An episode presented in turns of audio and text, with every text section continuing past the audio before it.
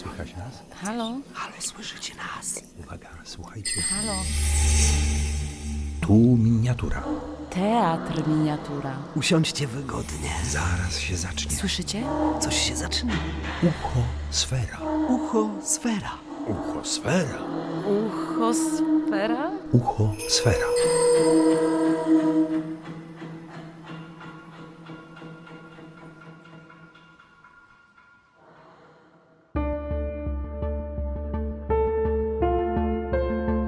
Miejski Teatr Miniatura i Radio Gdańsk przedstawiają Juliusz Wern 20 tysięcy mil podmorskiej żeglugi Odcinek czwarty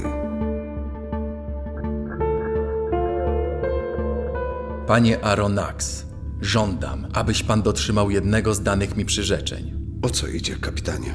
Dasz się pan zamknąć ze swymi towarzyszami, dopóki nie uznam za stosowne was uwolnić. Masz pan prawo rozkazywać, ale chciałbym się pana o jedną rzecz zapytać. O nic, panie profesorze. Zszedłem do kajuty zajmowanej przez Konseja i Nedalanda i opowiedziałem im o postanowieniu kapitana. Czterech ludzi należących do załogi stało już u drzwi. Zaprowadzili nas do tej samej celi, w której spędziliśmy pierwszą noc po wstąpieniu na pokład Nautilusa. Cóż na to powiedzą? Tej chwili otoczyła nas ciemność najzupełniejsza. Ned Land usnął niebawem i Conseil także. Zacząłem rozważać, jakie mogą być powody, że ten czujny chłopiec zasnął, gdy i sam poczułem jakąś ociężałość mózgu. Chciałem mieć oczy otwarte, a zamykały mi się gwałtem. Niezawodnie dodano nam do śniadania czegoś usypiającego. Więc nie dość, że nas zamknięto, żebyśmy nie wiedzieli, co się dzieje, to jeszcze zamierzano nas uśpić. Chciałem walczyć z napadającą mnie sennością, ale daremnie. Zapadłem w zupełną nicość. Nazajutrz zbudziłem się z głową bardzo lekką i zdziwiłem się niezmiernie, widząc, że jestem w mojej kajucie. Moi towarzysze zapewne zostali także przeniesieni do swojej, nie wiedząc o tym. Prawdopodobnie nie wiedzieli równie jak i ja, co zaszło owej nocy na okręcie. Czy jesteś pan lekarzem, panie Aronax? Czy znasz się pan na leczeniu? Jestem lekarzem i długo praktykowałem, nim zacząłem pracę w muzeum. Czy zgodzi się pan wziąć pod opiekę jednego z moich ludzi? Ma pan chorego na statku? Tak. Gotów jestem iść za panem. Chodźmy więc.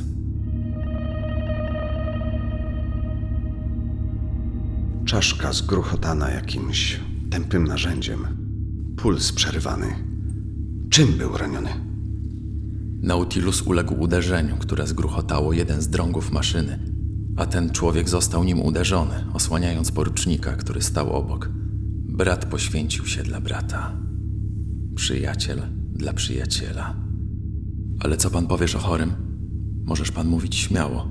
On nie rozumie po francusku. Za dwie godziny będzie już po nim. To już nie ma dla niego ratunku. Nie ma. Panie profesorze, może pan zechce udać się dziś na podmorską wycieczkę? Czy z mymi towarzyszami? Jeśli będą chcieli, to i owszem. Jesteśmy na pańskie usługi, kapitanie. Więc idźcie ubrać skafandry. Otworzono drzwi i wyszliśmy my trzej, kapitan i ze dwudziestu ludzi załogi na grunt, na którym spoczywał Nautilus, na głębokości 10 metrów pod powierzchnią morza. Szliśmy wzdłuż niezmiernie gęstych i poplątanych krzaków koralowych, pokrytych jakby małymi kwiatkami prążkowanymi biało. Tylko, że te krzaki nie rosły jak na ziemi z dołu do góry, ale przeciwnie, przytwierdzone do skał, wszystkie rozrastały się od góry w dół. Stawały się coraz gęstsze, wyrosty potężniały. Prawdziwe ulice i galerie skamieniałe, zdobne architekturą fantazyjną otwierały się przed naszymi oczami. Po dwugodzinnym pochodzie dosięgliśmy wreszcie głębokości 300 blisko metrów. To ostatnia granica porostów koralowych. Spotkaliśmy tam nie krzaki pojedyncze, ale las niezmierny, potężną wegetację mineralną, ogromne skamieniałe drzewa. Nieopisany widok. Ale oto kapitan Nemo przystanął. Ja i moi towarzysze zatrzymaliśmy się także, a gdy odwróciłem się, zobaczyłem, że ludzie kapitana stoją przy nim półokręgiem, czterech zaś dźwiga na ramionach przedmiot podługowaty. Byliśmy w środku obszernej polany otoczonej bujnym drzewostanem podwodnego lasu. Z naszych latarni płynęło na to miejsce światło, od którego wydłużony cień padał na grunt. Na krańcach polany ciemność już była zupełna i tylko żywe zwierzątka w koralu iskrzyły się tu i ówdzie. Ned Land i Conseil byli tuż przy mnie. Przypatrując się, pomyślałem, że zapewne niezwykłe będę miał widowisko. Grunt był ponadymany w niektórych miejscach lekkimi wyniosłościami oprawionymi niejako w wapień, jakby ręką ludzką ułożonymi w pewnym porządku. W środku polany na stosie z odłamów skalnych stał krzyż koralowy i wyciągał swe długie ramiona, jakby zrobione z krwi skamieniałej. Na znak kapitana jeden z towarzyszących nam ludzi zaczął kopać otwór. Zrozumiałem, o co chodziło. Ta polana to był cmentarz, a ten otwór miał być grobem. Ten przedmiot podłużny przyniesiony przez ludzi to ciało zmarłego człowieka. Kapitan Nemo i jego towarzysze przyszli pogrzebać swego kolegę we wspólnym ostatnim mieszkaniu na niedostępnym dnie oceanu. Nigdy jeszcze nie doznałem takiego jak wówczas wzruszenia. Nigdy myśli poważniejsze jak w ten czas nie nawiedziły mego umysłu. Nie wierzyłem, że widzę to, na co patrzyłem. Owinięte w białą tkaninę ciało spuszczono do mokrego grobowca. Kapitan Nemo z rękoma skrzyżowanymi na piersiach i wszyscy przyjaciele zmarłego uklękli. Ja i moi towarzysze pochyliliśmy się ze czcią. A potem przysypano otwór grobowca odłamkami oderwanymi z gruntu i powstał mały pagórek. Wówczas kapitan i ludzie jego powstali. Zbliżyli się do grobu i każdy z nich raz jeszcze ugiął kolano. Wszyscy wyciągnęli ręce na znak ostatecznego pożegnania. Pogrzebowa drużyna zawróciła wówczas w stronę Nautilusa. O pierwszej byliśmy już z powrotem. Co do mnie, nie przestawałem już na przypuszczeniach, które zadowoliły Conseja. Uparcie widział w dowódcy Nautilusa tylko jednego z owych wielkich, niedocenianych należycie uczonych mężów, co wzgardą płacą ludzkości za jej obojętność. Dla niego był to jeszcze geniusz niezrozumiany, co sprzykrzywszy sobie doznane na ziemi zawody, schronił się w te niedostępne pustynie, gdzie jego wielka dusza żyła zupełnie swobodnie. Moim zdaniem jednak to przypuszczenie objaśniało tylko jedną stronę charakteru kapitana Nemo. W istocie tajemnica owej ostatniej nocy, podczas której wrzucono nas do więzienia i pogrążono w sztucznym śnie, i śmiertelna rana, którą otrzymał jeden z jego ludzi przy niewytłumaczonym starciu Nautilusa, wszystko to naprowadzało mnie na nowe domysły. Kapitan Nemo nie poprzestawał na uciekaniu od ludzi. Jego straszny przyrząd służył nie samym tylko jego instynktom wolności, ale może jeszcze interesom jakiejś nieznanej, okropnej zemsty. Mam nienawidzić, czy też podziwiać tego człowieka? Jest on ofiarą, czy też katem? Chciałbym zbadać cały szereg cudów nagromadzonych pod morzami kuli ziemskiej. Chciałbym widzieć to, czego jeszcze żaden człowiek nie widział. Choćby tę nienasyconą żądzę wiedzy trzeba byłoby swym życiem przypłacić. A jednak wiem, że Nautilus zbliża się do lądów zamieszkanych i że byłoby okrucieństwem poświęcać towarzyszy dla mej namiętności do badań naukowych, jeśli zdarzyłaby się dobra okazja do ucieczki. Czy jednak kiedykolwiek nadarzy się taka sposobność? Zbliżamy się do krajów cywilizowanych. Lepsze to od wysp Papuazji. Na tej ziemi indyjskiej, panie profesorze, są drogi, koleje żelazne, miasta angielskie i francuskie. Nie ujdziesz pięciu mil, żeby nie spotkać ziomka. Czy nie jest to pora stosowna, aby porzucić do diabła kapitana Nemo? Nie, Ned. Nie myśl jeszcze o tym. Gdy już wypłyniemy na nasze morza, wtedy zobaczymy, co roztropnie da się przedsięwziąć. Zresztą nie sądzę, by kapitan Nemo pozwolił nam tak polować na brzegach Malabaru lub Koromandelu, jak w lasach Nowej Gwinei. Około siódmej wieczorem Nautilus na wpół zanurzony płynął po mlecznym morzu. Cały ocean, jak daleko sięgnąć wzrokiem, zdawał się być mleczny. Co to takiego? Jaka jest tego przyczyna? gdyż jak mi się zdaje, woda nie przemieniła się w mleko. W istocie, mój chłopcze, nie przemieniła się i tę zdumiewającą białość sprawia niezliczone mnóstwo wymoczków, niby świętojańskich robaczków. Niektóre z tych żyjątek łączą się w gromady na przestrzeni kilku mil. Kilku mil? Nie łam sobie głowy przy dodawaniu liczby tych wymoczków. Liczba to nieskończona, bo jeśli się nie mylę, byli już żeglarze, którzy na przestrzeni 40 mil płynęli po takim morzu mlecznym. Wyspa Ceylon sławna jest z połowu pereł. Czy nie zechciałbyś, panie Aronax, poznać jedno z miejsc tego połowu? Bardzo, kapitanie. To dobrze. Tylko, że nie zobaczymy tam poławiaczy pereł. Doroczna eksploatacja jeszcze się tam nie rozpoczęła. Dopiero w marcu zbierają się łowcy w Zatoce Manar i tam przez dni 30, 300 statków zajmuje się tą zyskowną eksploatacją skarbów morza. Na każdym statku jest 10 łowców. Zanurzają się kolejno i spuszczają się na 12 metrów za pomocą ciężkiego kamienia, który chwytają nogami i który sznurem przywiązany jest do statku. Więc i jeszcze teraz używają tego pierwotnego sposobu?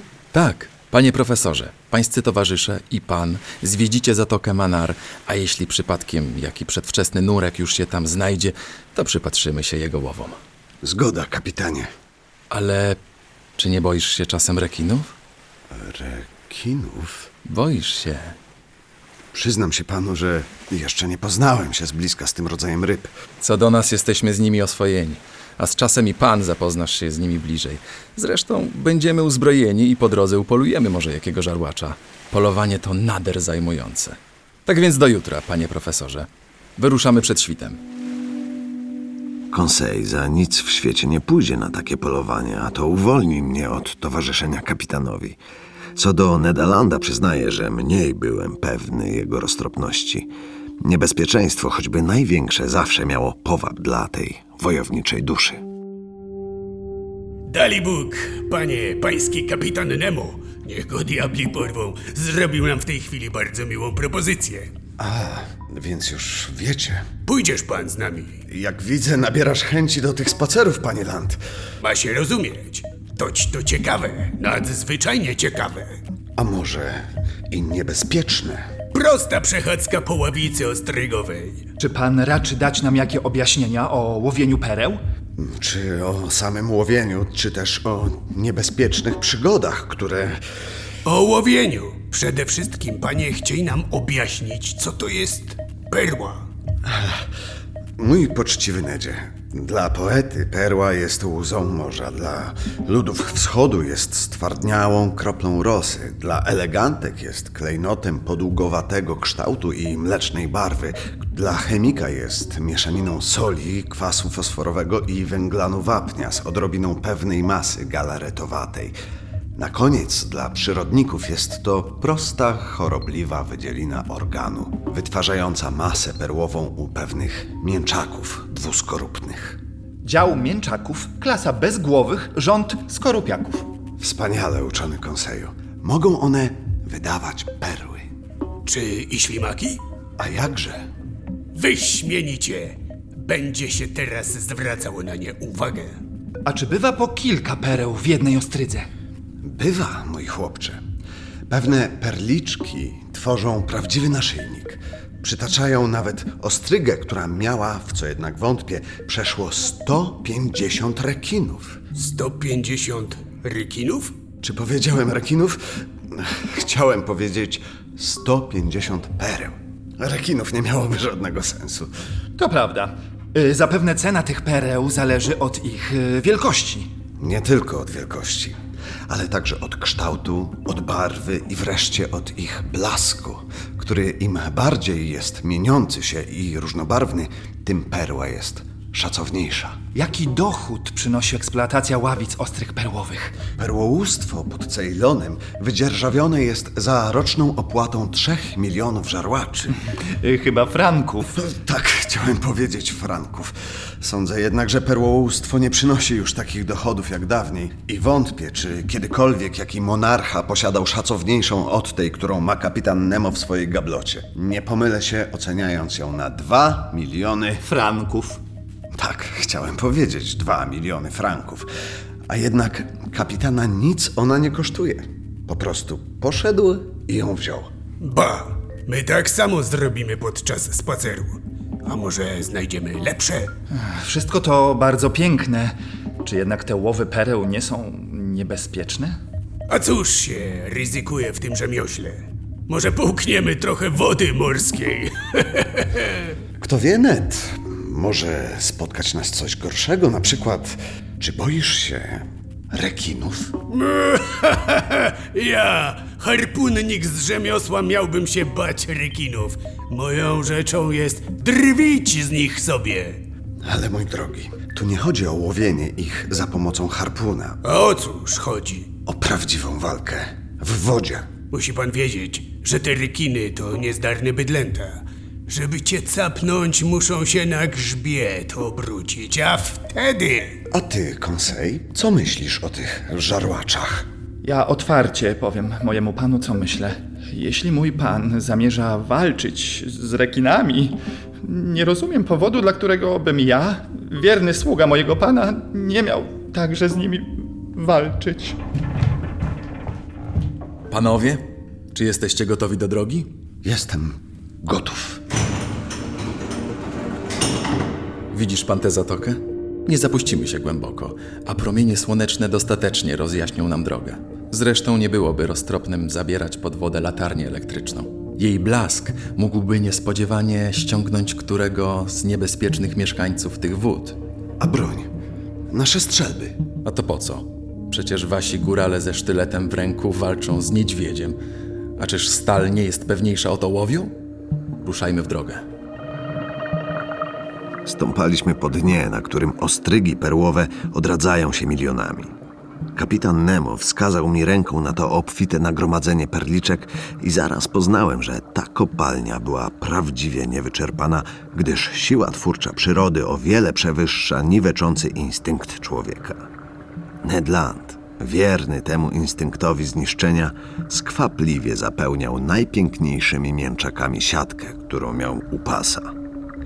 Kapitan Nemo wszedł do jaskini, a my z nim. Zatrzymał się i ręką wskazał przedmiot, którego jeszcze nie spostrzegłem. Była to ostryga nadzwyczajnych rozmiarów. Była większa od tej, jaka zdobiła salon Nautilusa. Kapitan zbliżył się, wsunął sztylet między muszle. Między liściowatymi zwojami zobaczyłem wolną perłę, dochodzącą wielkości orzecha kokosowego. Z ciekawością wyciągnąłem rękę, żeby ją wyjąć, zważyć, obejrzeć. Kapitan jednak zatrzymał mnie. I szybkim ruchem wyciągnąwszy sztylet, nagle zamknął obie skorupy muszli. Zrozumiałem wówczas zamiar kapitana Nemo. Zostawiając tę perłę, pozwalał jej wzrastać. W dziesięć minut później kapitan nagle się zatrzymał. Myślałem, że chce zawrócić, ale nie.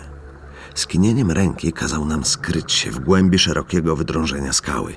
O pięć metrów ode mnie ukazał się cień i zniżył się aż do ziemi. Niepokojąca myśl o rekinach znowu przemknęła mi przez głowę, myliłem się jednak. Był to człowiek. Człowiek żywy, Indus, rybak, który zapewne wyruszył na pokłosie przed żniwami. Zobaczyłem dno jego łodzi, stojącej o kilka stóp nad jego głową. Zanurzał się i wypływał kolejno. Spuściwszy się na dno, leżące na głębokości pięciu metrów, padał na kolana i napełniał swój worek perliczkami zebranymi na chybił trafił. Potem wypływał na wierzch, wypróżniał worek, wyciągał z wody kamień i na nowo rozpoczynał operację, która nie trwała dłużej niż 30 sekund za każdym razem. Nurek ten nie widział nas. Patrzyłem na niego z uwagą, gdy nagle w chwili, gdy klęczał na dnie morza, zobaczyłem, jak obrócił się przerażony. Podniósł i skoczył, żeby wypłynąć na powierzchnię wody. Zrozumiałem jego przerażenie. Olbrzymi cień ukazał się nad nieszczęśliwym nurkiem. Był to rekin niezwykłej wielkości, spuszczający się po przekątnej z rozpromienionym ślepiem i rozwartymi szczękami. Oniemiałem ze zgrozy i nie byłem w stanie się poruszyć. Żarłoczne zwierzę silnym uderzeniem płetw rzuciło się ku Indusowi, który zręcznie odskoczył na bok i uniknął zębów rekina. Lecz pchnięty ogonem w piersi padł.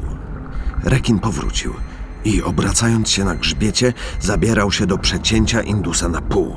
Gdy kapitan Nemo, Nagle się zerwał na nogi i ze sztyletem w ręku podbiegł do potwora, gotów stoczyć z nim bój śmiertelny. Żarłacz w chwili, gdy miał porwać nieszczęśliwego rybaka, spostrzegł nowego przeciwnika i obracając się brzuchem, szybko skierował się ku niemu. Widzę jeszcze postawę kapitana Nemo. Spokojny, z przedziwnie zimną krwią czekał na strasznego żarłacza, a gdy ten rzucił się ku niemu, kapitan ze zdumiewającą zręcznością uniknął starcia i chwyciwszy zwierzę za płetwę przy dolnej szczęce, wbił mu w brzuch sztylet po rękojeść. Nie koniec na tym. Teraz właśnie rozpoczęła się walka. Krew strumieniami trysnęła z rany rekina. Żarłacz, broniąc się, wściekle mącił wodę, której bałwany o mało mnie nie przewróciły. Chciałem biec na pomoc kapitanowi, ale ze strachu nie mogłem się poruszyć. Kapitan padł na ziemię, powalony potwornym cielskiem, które na nim ciążyło.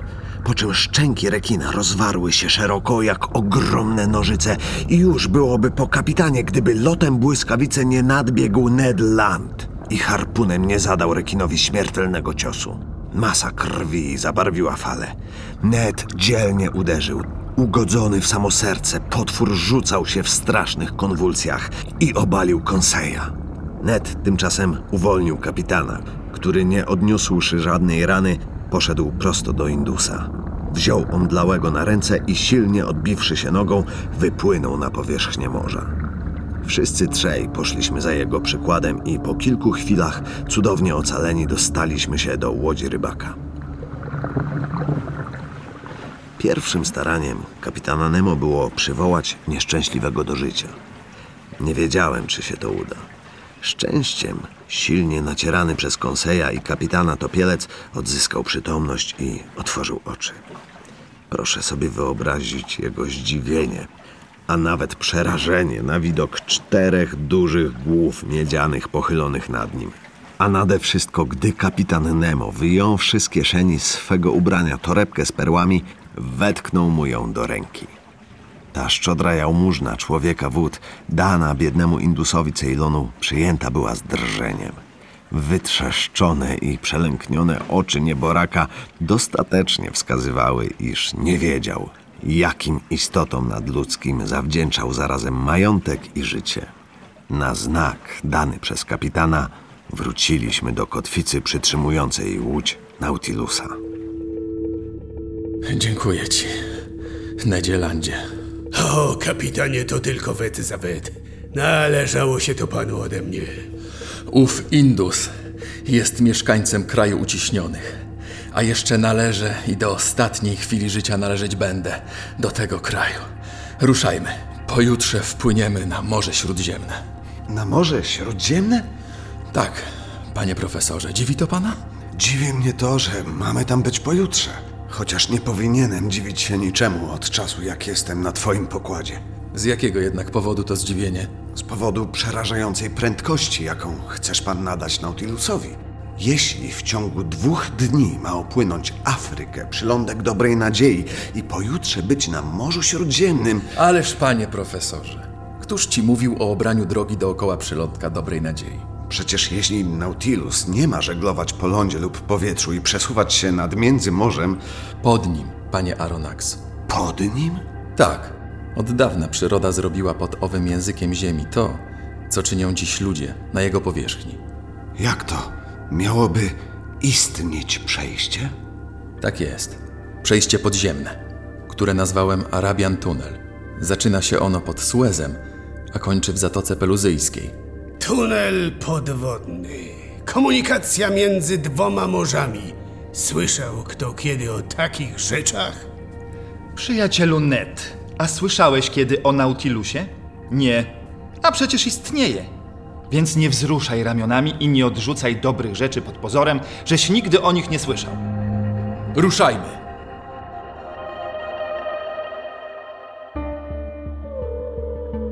Było to słuchowisko na podstawie powieści Juliusza Werna 20 tysięcy mil podmorskiej żeglugi.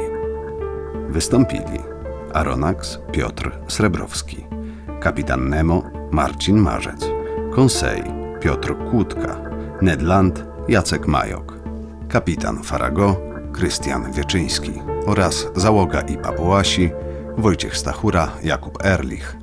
Muzyka i przestrzeń dźwiękowa Piotr Pawlak. Realizacja akustyczna Stefan Kotiuk. Producentka Emilia Orzechowska. Adaptacja i reżyseria Anna Wieczór-Bluszcz.